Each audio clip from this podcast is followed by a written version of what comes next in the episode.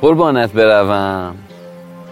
خیلی وقتا شک به ذهنت می‌رسه بابت کارهایی که می‌خوای انجام بدی. عزیزم خیلی وقتا درگیر تردیدهای مختلف از زندگیت میشی و نمی‌تونی کارهای درست زندگیت رو به موقع به خاطر حجم زیاده از شک و تردید و دودلی انجام بدی. قربانت بروم. تو این ویدیو با من باش.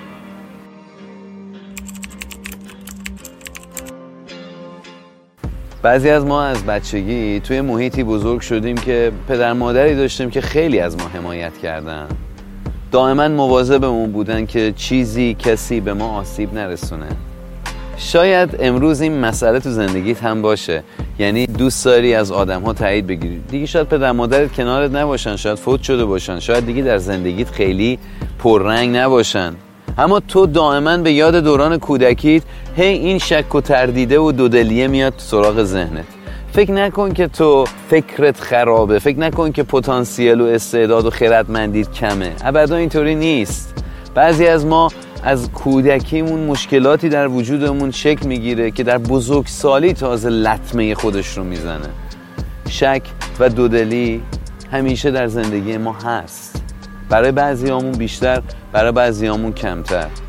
پیشنهادم بهت اینه که به جای اینکه درگیر این همه شک و دودلی بشی به جای اینکه منتظر تایید دیگران باشی به جای اینکه بری از آدمهای مختلف و پی در پی مشورت بگیری تایید طلبی بکنی. بهت توصیه می‌کنم اقدام درستت رو که یک بار بهش فکر کردی دو دفعه بهش فکر کردی با یه نفر دو نفر چک کردی با آدم های درست اون کار این کار رو انجام دادی. وقتی که فهمیدی درسته بشه استراتژیت و نذاری داستان ها بیان بهش ضربه بزنن. این دوتا چه فرقی با هم می‌کنن؟